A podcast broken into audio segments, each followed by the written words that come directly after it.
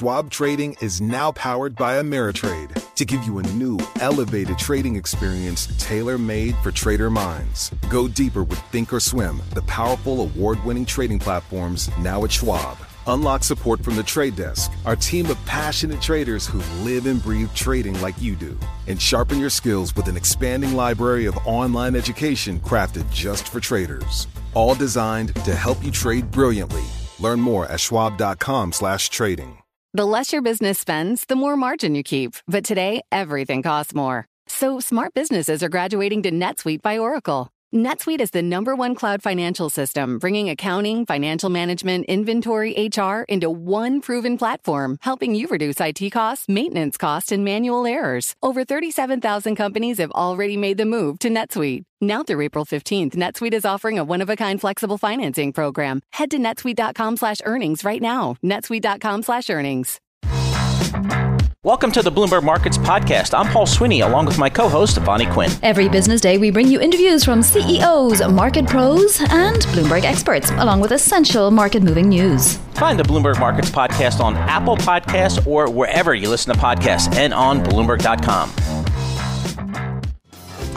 I love this quote I read just recently. Quote, right now, it's big tech's world and everyone else is paying rent. That was Wedbush Securities mm-hmm. analyst Dan Ives and Dan joins us here. Dan, thanks so much for joining us here. I love that quote you had, and the numbers we saw last night really bear that out. So let's step back, you know, 30,000 feet, and we had those big four tech companies last night report strong to extraordinarily strong results.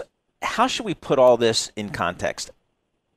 Yeah, I mean, these stocks have had massive moves, and really it's what's led the, the market – to the types of all-time highs that we're seeing.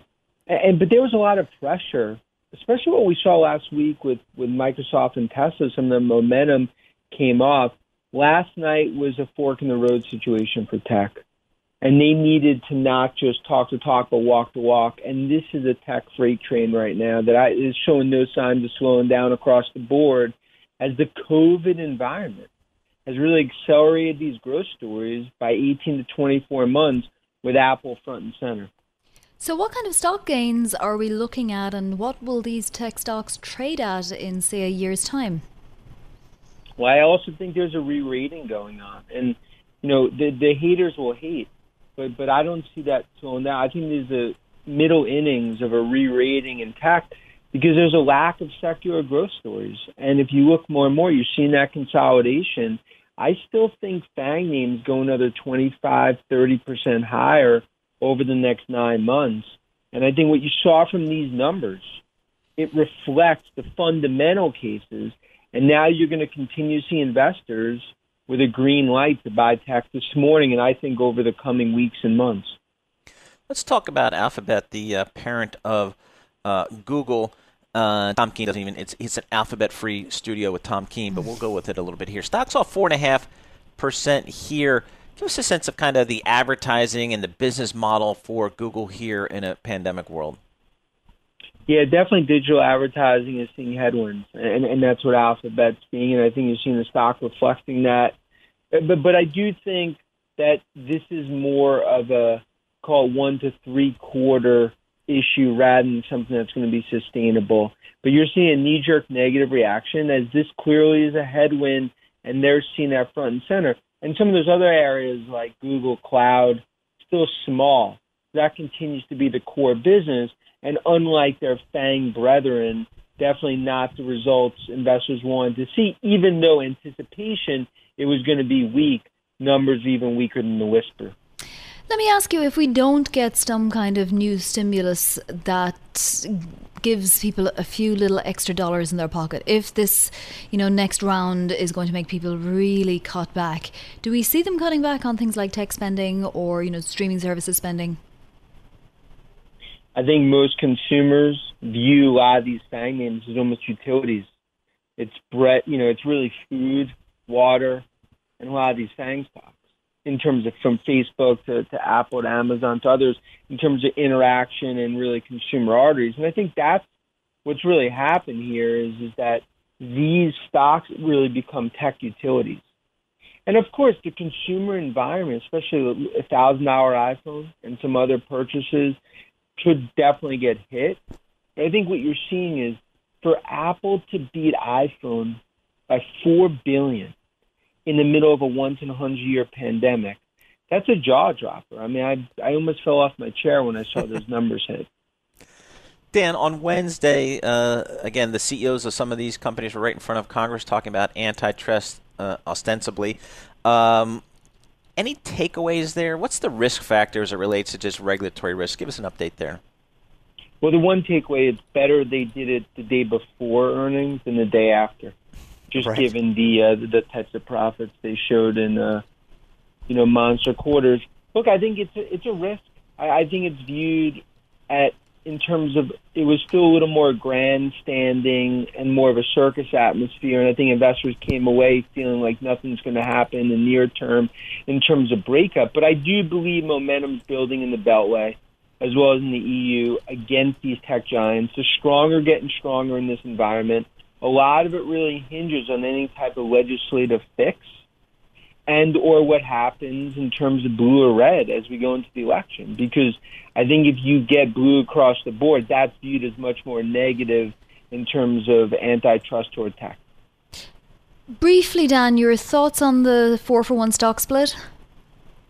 A smart move. I think other tech giants are going to follow the same pattern because I think Cook and the board they they want more broader ownership of Apple, and as, by having a quote unquote cheaper stock in a four for one, it's something that I think was a smart move. I think others are going to follow, and it just shows right now they are in a, just a massive position of strength, and to be in a position to do a four for one stock split with a stock at an all time high in the middle of a pandemic. Yeah, I mean, it's pretty phenomenal, isn't it? Yeah. Dan Ives, equity analyst at Wedbush Securities. Always such a pleasure to speak with you. And boy, was there a lot to speak with Dan about today, Paul. I mean, we were to a certain extent anticipating this, but I think in the era that's in it, I'm not sure we were even expecting yeah. the amount of, you know, beat and good news and lack of uncertainty and so on that we saw from the big four. Yeah, it's just extraordinary in this environment, as Dan was mentioning, to see how well these companies do and how it was a big, big pivot for the technology industry as it relates to Wall Street. It is time for Bloomberg Opinion.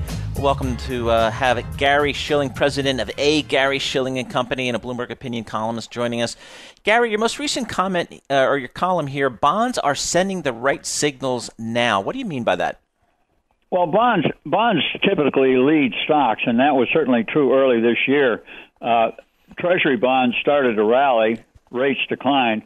Literally, the the first trading day, the second of of January, uh, anticipating the the cor- Corona crisis, and of course it was barely known, but it wasn't until seven weeks later, on February 19th, that stocks peaked out.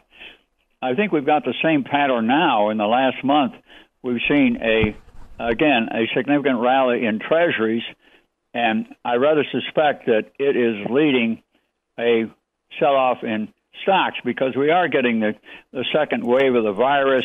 Um, maybe we'll get a vaccine, but that's hard to know when. Restarting the economy is difficult. Washington is struggling over uh, the next fiscal stimulus bill, so I, I think there are a lot of reasons to suggest that the economy is going into a second down leg and that stocks will be, in effect, reflecting that. How will it manifest in the data? I mean, we're already seeing GDP growth, you know, down, so no growth at all, down by 32% contraction. I mean, are we going to see more quarters like that, Gary?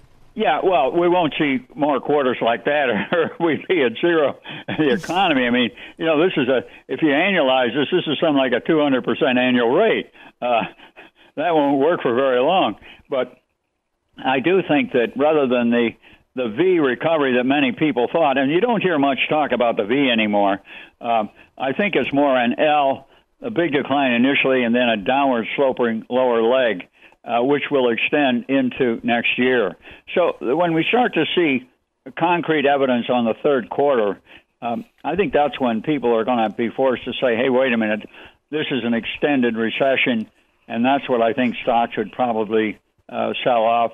and and follow bonds, which have already rallied, uh, prices up, rates, uh, interest rates down. So, uh, Gary, we're awaiting word from uh, White House uh, uh, Chief of Staff Mark Meadows in just moments about potentially some uh, progress that may be made on the um, stimulus bill. How important is that?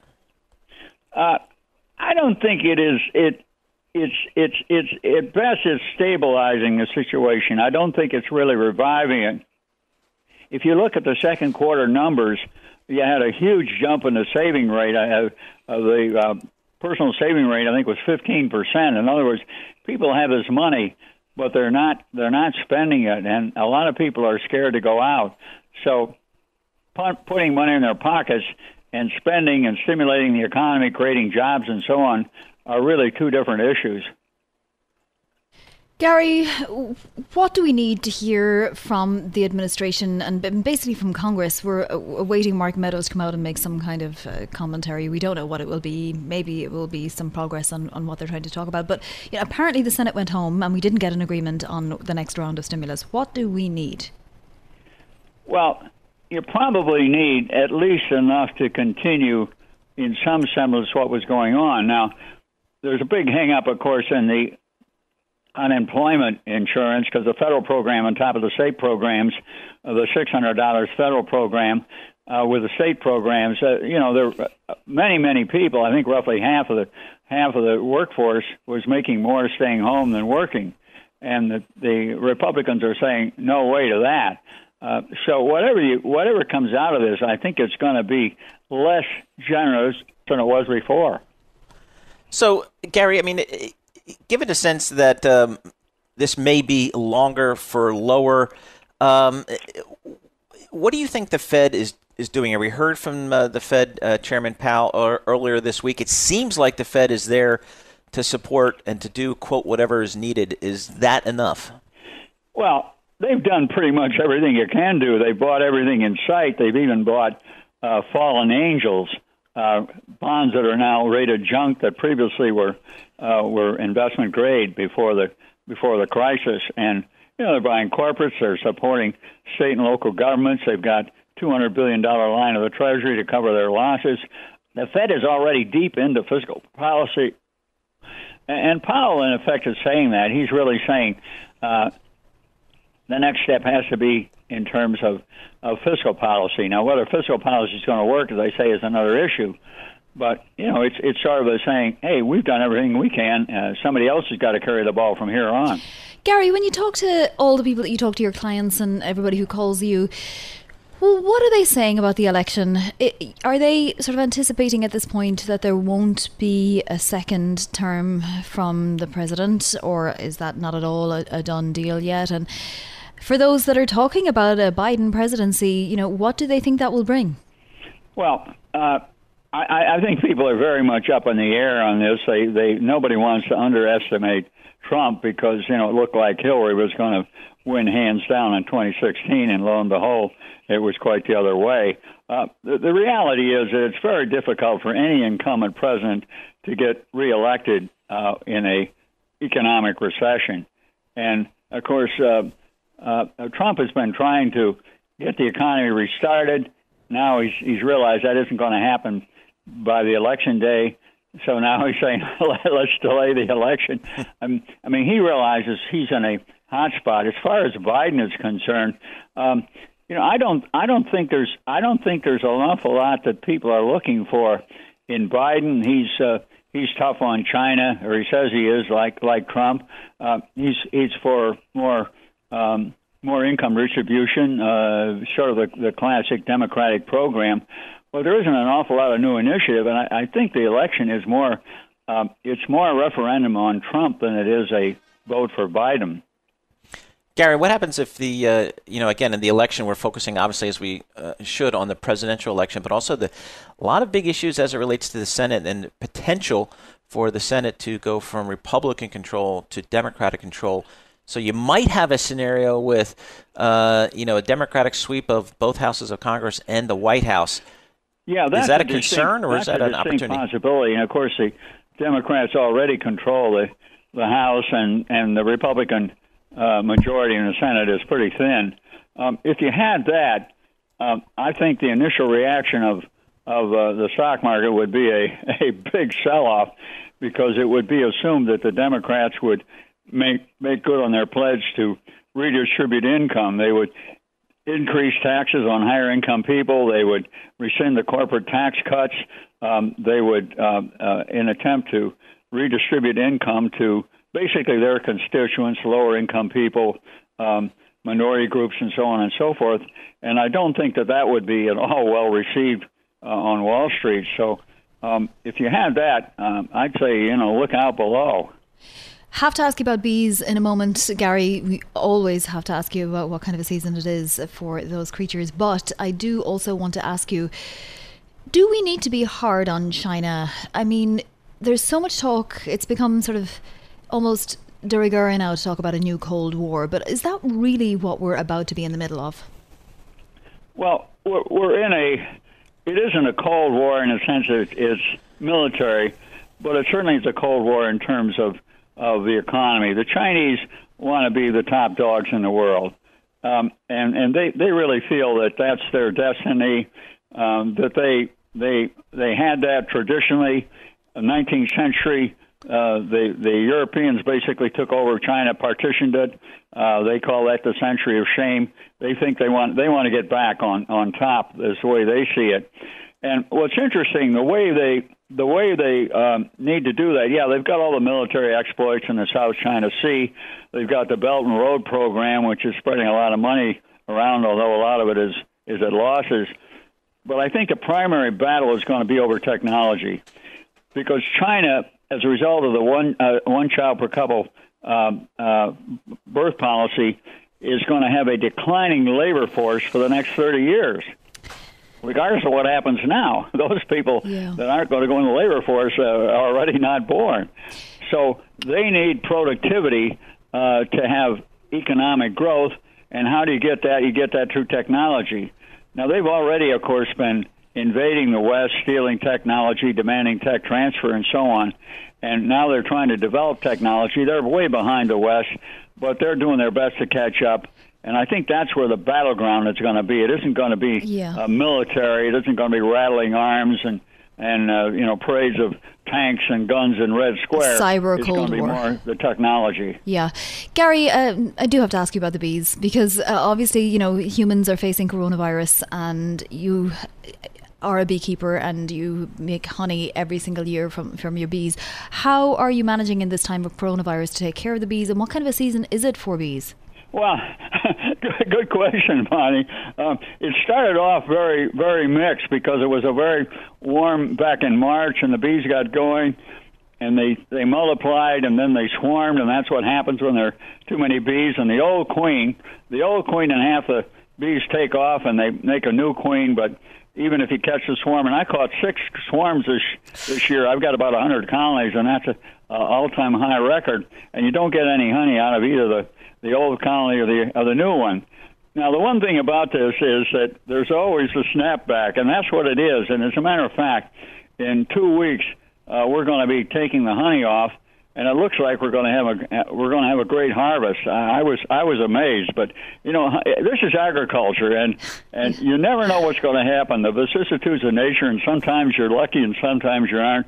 But it looks like we're looks like we're lucky this year. That's phenomenal. And I have to tell all of our listeners, Gary, you know, makes these wonderful jars of honey, but he also comes up with fantastic names for them every year. Gary, I just can't remember what the one last year was, but I'm sure this year it'll have to be something pandemic related. Yeah, I think it was. Uh, I think it was. Uh, uh, regardless of the party, our honey is delectable. Uh, yeah, yes, but, because there was a lot of talk about impeachment way, if, last year. Any of our any of our uh, listeners have got any great uh, slogans? We always like to have a topical usually usually with a political economic twist. Uh, but the, the the issue is that we, you know, we send out the honey to, to you and all our friends and clients uh, right before Christmas, and we need a we need a a label that's going to be current into the next year. In other words, it can't be ephemeral to the point that by the time January 1st rolls around and changes. Well, I think you're fairly secure with uh, things. Idea? I think you're fairly secure with things like pandemic, vaccine, Fauci. All of these things might provide some fodder for uh, title. What do you think, Paul? Yeah, absolutely. yeah, that, that's, that's a good suggestion, uh, Vonnie, because I don't think that issue is going to go away, no. and maybe we can get some variation that uh, our, our you know our our bees are corona uh, are COVID nineteen free. well, you may not want to go that direct, but yes, they get plenty of they get plenty of diseases and maladies, but they don't get COVID nineteen. That's great. Gary Shilling, thanks so much for joining us. Gary Shilling, president of A. Gary Shilling and Company, and a Bloomberg opinion columnist. Trading at Schwab is now powered by Ameritrade, giving you even more specialized support than ever before, like access to the trade desk, our team of passionate traders ready to tackle anything from the most complex trading questions to a simple strategy gut check. Need assistance? No problem. Get 24 7 professional answers and live help, and access support by phone, email, and in platform chat. That's how Schwab is here for you to help you trade brilliantly. Learn more at schwab.com/slash trading you know, as we take a look at the economy, we really start to really have to focus on the consumer with all those terrible unemployment numbers and the impact on some personal spending, personal income. We had some numbers out today. Let's dig into those. We can do that with Reade Pickert. Uh, she covers uh, U.S. economy uh, for Bloomberg News. Reade, thanks so much for joining us here. Personal income, what's the data showing us? Yeah, thanks for having me. So today we got the income and spending data for June, and it showed us two main things. It showed us that you know spending continued its rebound in June, um, but remains below its pre-pandemic level. Um, and two, it showed us that incomes declined for another month as the initial boost from the one-time stim- stimulus checks, those $1,200 checks um, that were largely distributed in April, have continued to wind down. Um, but a very interesting part of it, at least that I thought, was at the same time we saw that payments for unemployment insurance from the previous month especially payouts for that weekly $600 in unemployment benefits that expire today, um, you know, increase. So, you know, we're seeing that households are more reliant on those unemployment benefits as a portion of their income than they have ever before. Reade, what does it mean for you know consumer companies going forward? We've had this amazing quarter, a couple quarters for Procter and Gamble, for example. I mean, will that be in jeopardy if people literally can't buy what they need to eat and clean themselves and, and do all of the you know human functions necessary? So the six hundred dollar, the extra $600 in weekly unemployment benefits um, has really been a crucial lifeline for the co- economy in this pandemic because it has broadly buoyed incomes um, and spending in recent months, even as the economy, um, you know, has has has faced this pandemic, um, and and it's it's hard to you know see exactly what the impact will be, but when you have these $600 payments, you know keeping these incomes up and allowing people to pay their bills, allowing them to, you know, keep spending at those businesses. Um, it, it is concerning in terms of what this means for the economic recovery in the coming months. Um, you know, especially at a time like now when um, some of the data that we're seeing is showing that that economic recovery is is stalling and, and has been, you know, for the for the month of July. So, Reade, give us a sense of kind of uh, spending versus saving over the last four or five months. Again, there's been a crazy time here. The government's responded with that $600 uh, per month. What's the data showing us about what people are spending versus what they're saving? Mm-hmm. So the savings rate uh, surged to a record in in April, and that was mainly because of those twelve hundred dollar stimulus checks. Um, and we've seen the savings rate come down each month since, but still remain quite high. So, so the hope is that you know the the stimulus checks plus those six hundred dollars in extra weekly benefits that people are padding their bank accounts. Um, you know, as as we're moving into this period of uncertainty in terms of you know when people will, you know, when and if people will get an extra federal supplement to their their unemployment insurance. Um, but as far as spending, I mean, we've seen spending, you know, rebound in a lot of ways. You know, retail sales, for instance, um, are almost almost in line with their pre-pandemic levels. Um, but as far as the actual amount of consumer spending, we're still below what we were at before the pandemic, and, and it'll be interesting to see on in terms of whether we're po- whether it's possible to get you know back to that pre-pandemic level of spending. You know, a while we have this level, the amount of joblessness that we have.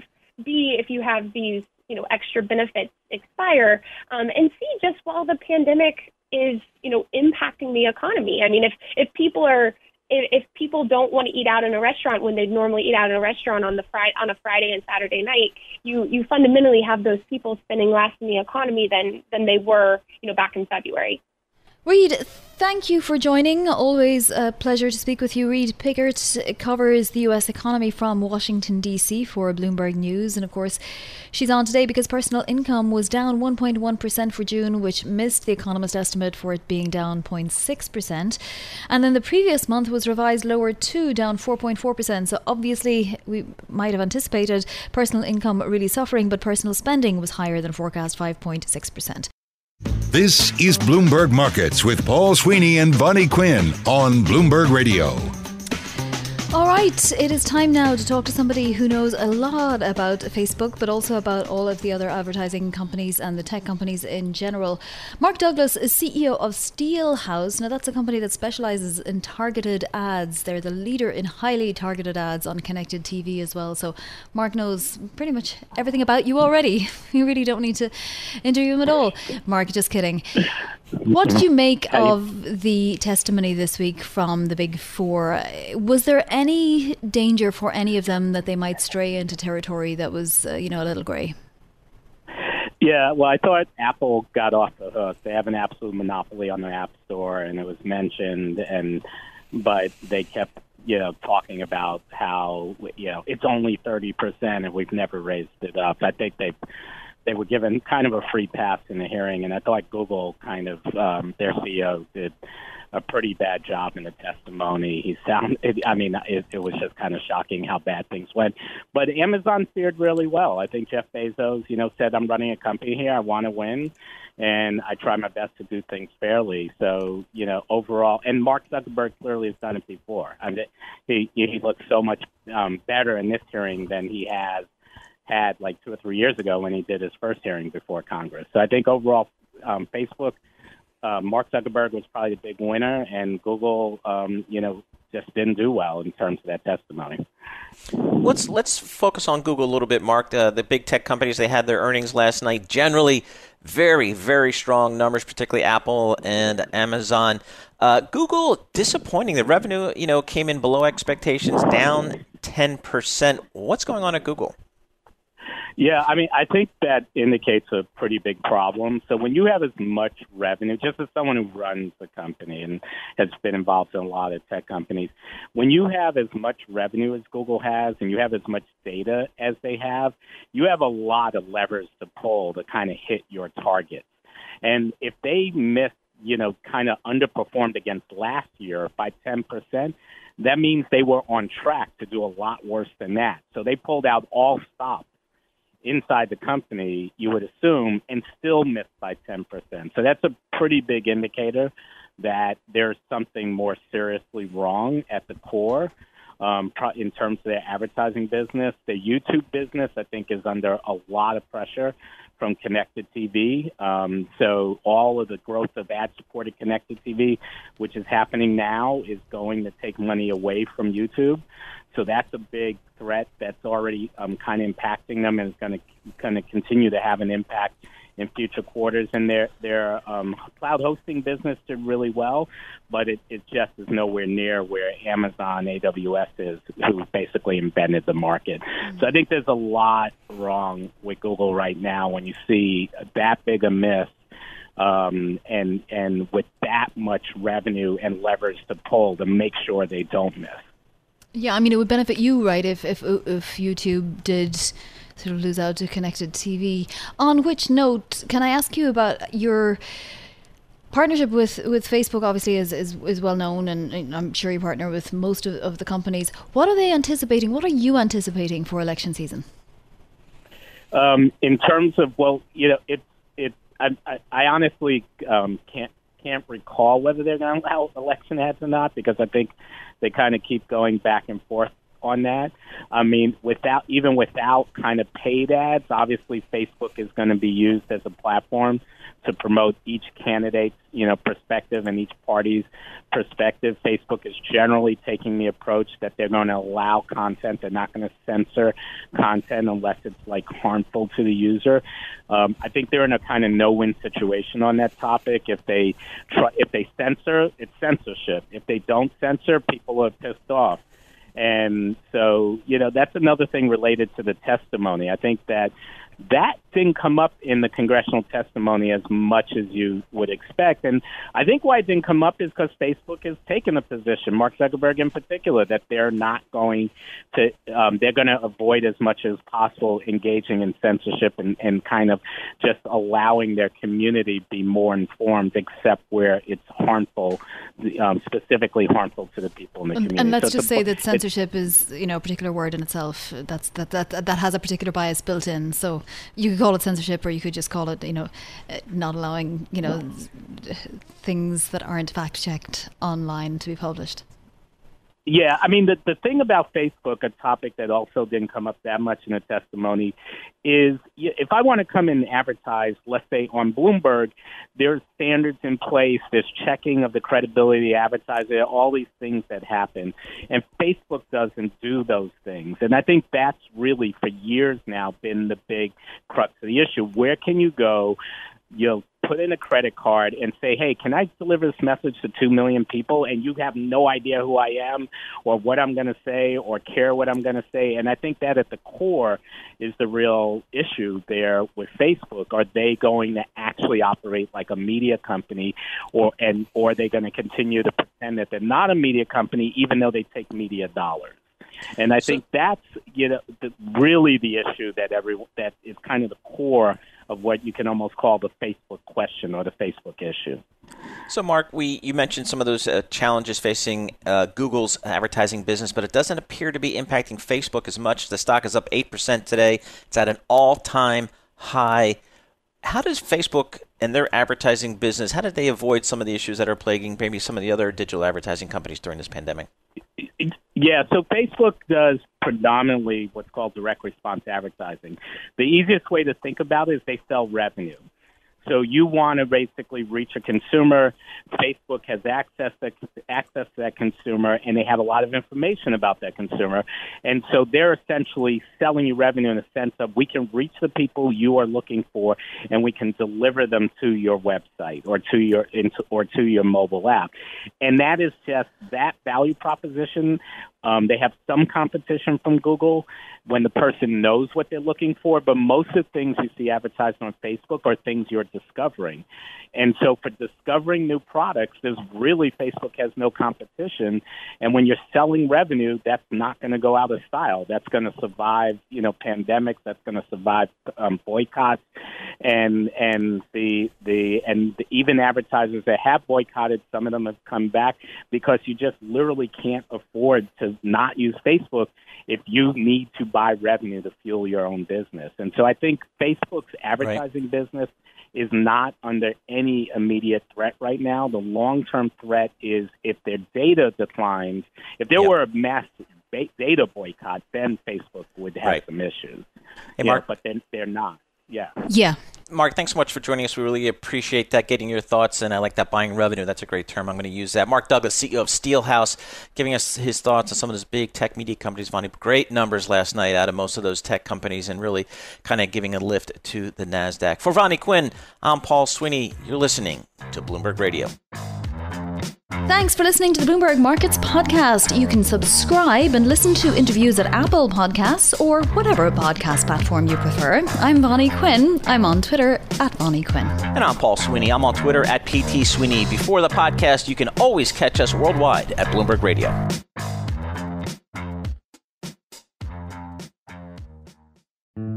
Osage County, Oklahoma is getting a lot of attention right now.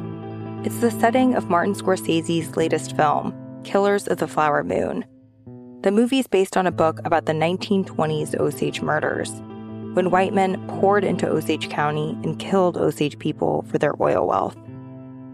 I'm Rachel Adams Heard, the host of In Trust, a podcast from Bloomberg and iHeartMedia. For over a year, I was reporting a different story about other ways white people got Osage land and wealth, and how a prominent ranching family in Osage County became one of the biggest landowners here. Their ranching empire was built on land that at the turn of the century was all owned by the Osage Nation. So, how'd they get it? Listen to the award winning podcast In Trust on the iHeartRadio app, Apple Podcasts, or wherever you get your podcasts.